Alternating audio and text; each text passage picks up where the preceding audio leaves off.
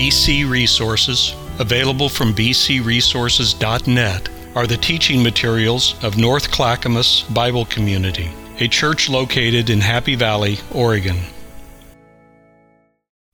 The short audio selection you are about to hear is taken from the sermon covering Habakkuk, especially chapters 3, 16 through 19, delivered by Kevin Mitchell, Associate Pastor of North Clackamas Bible Community, on Sunday, November 18, 2012.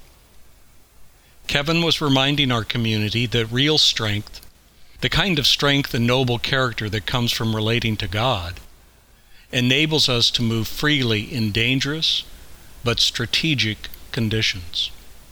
Yet I will exult in the Lord, I will rejoice in the God of my salvation. The word exult is used of maidens jubilantly singing and dancing and gloating over the fallen enemy in a victory parade. Will rejoice is used of circling around, dancing and singing, and even shrieking out sounds of joy and jubilation. And that's what Habakkuk is saying. Things on the outside and the feelings even of fear can be there, but still I have this inner rejoicing, this confidence in the God of my salvation that is what I am going to live by, which is a demonstration, a sign, another way of saying that He is that righteous one who lives by faith.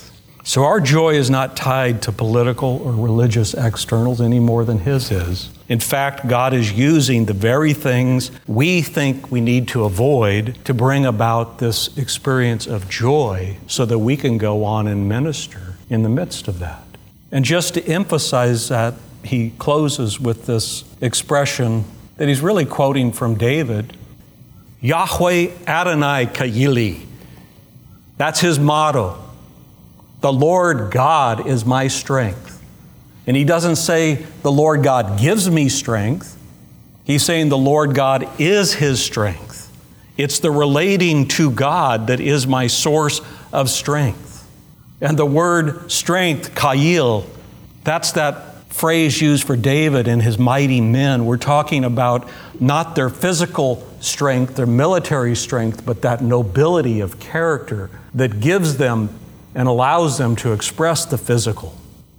And so the Lord God is the source of this kind of inner character and strength that keeps me going and allows me to endure and is the equivalent of this faith that I can handle these circumstances. And for that reason, He has made, notice He has made, He makes. The first word implies the very word cause. He could basically translate it causes and the second word makes is in the Hiphil. So both of them are causative. We see the actions of God, the training process of God. That this God, who is my strength, is all about making my feet like hinds' feet, and He makes me walk on my high places. Now, again, that imagery affected Habakkuk from David.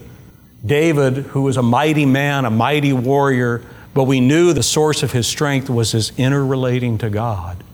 And Habakkuk is affected by that. And he's saying, You know, God makes my feet just like a hind's feet. We're not used to that word. He could just say, like a doe. Picture a doe, a deer, in the cliffs in some really high place. Now, the word high places can be used a bamah, a religious place, but it can also be used, and primarily is used of just a high, dangerous, rocky ridge. But it almost always is used in the sense of some strategic location as well. It's not just a high, dangerous place, it's a strategically high, dangerous place when Saul and Jonathan are killed and David gives his lament, he cries out and says, Your beauty, O Israel, is slain on your high places. How have the mighty, the Kayil, fallen? Habakkuk is thinking of this image of this doe. Notice he doesn't say a buck, he uses the female deer. He's not emphasizing the brute strength of a big bull or a buck or a ram. He's picturing a doe, and he's not emphasizing the horns, he's emphasizing the feet. And this smaller deer, this female deer, has the ability to negotiate and is nimble and quick and sure footed in the face of this difficult place. So even though the places are dangerous, she has to go there because there's strategic reasons to be there. And when she's there, she finds that she's sure footed. When you're out hunting, you don't see deer tripping and falling as they're running across the rocky places. You just are amazed. You go, wow, how did they do that? God has made him that kind of person with that kind of character where he can enter into these kinds of places and walk securely, confidently, unjudged, able to execute the ministry that God has given. The proud are not like that. The proud have no access to those kinds of high places. They can't even come close to getting. But God is making us that kind of person. And when we look and see the circumstances around us, we're confident as we enter into and relate to God that way that He too is going to take care of us and allow us to walk in those places.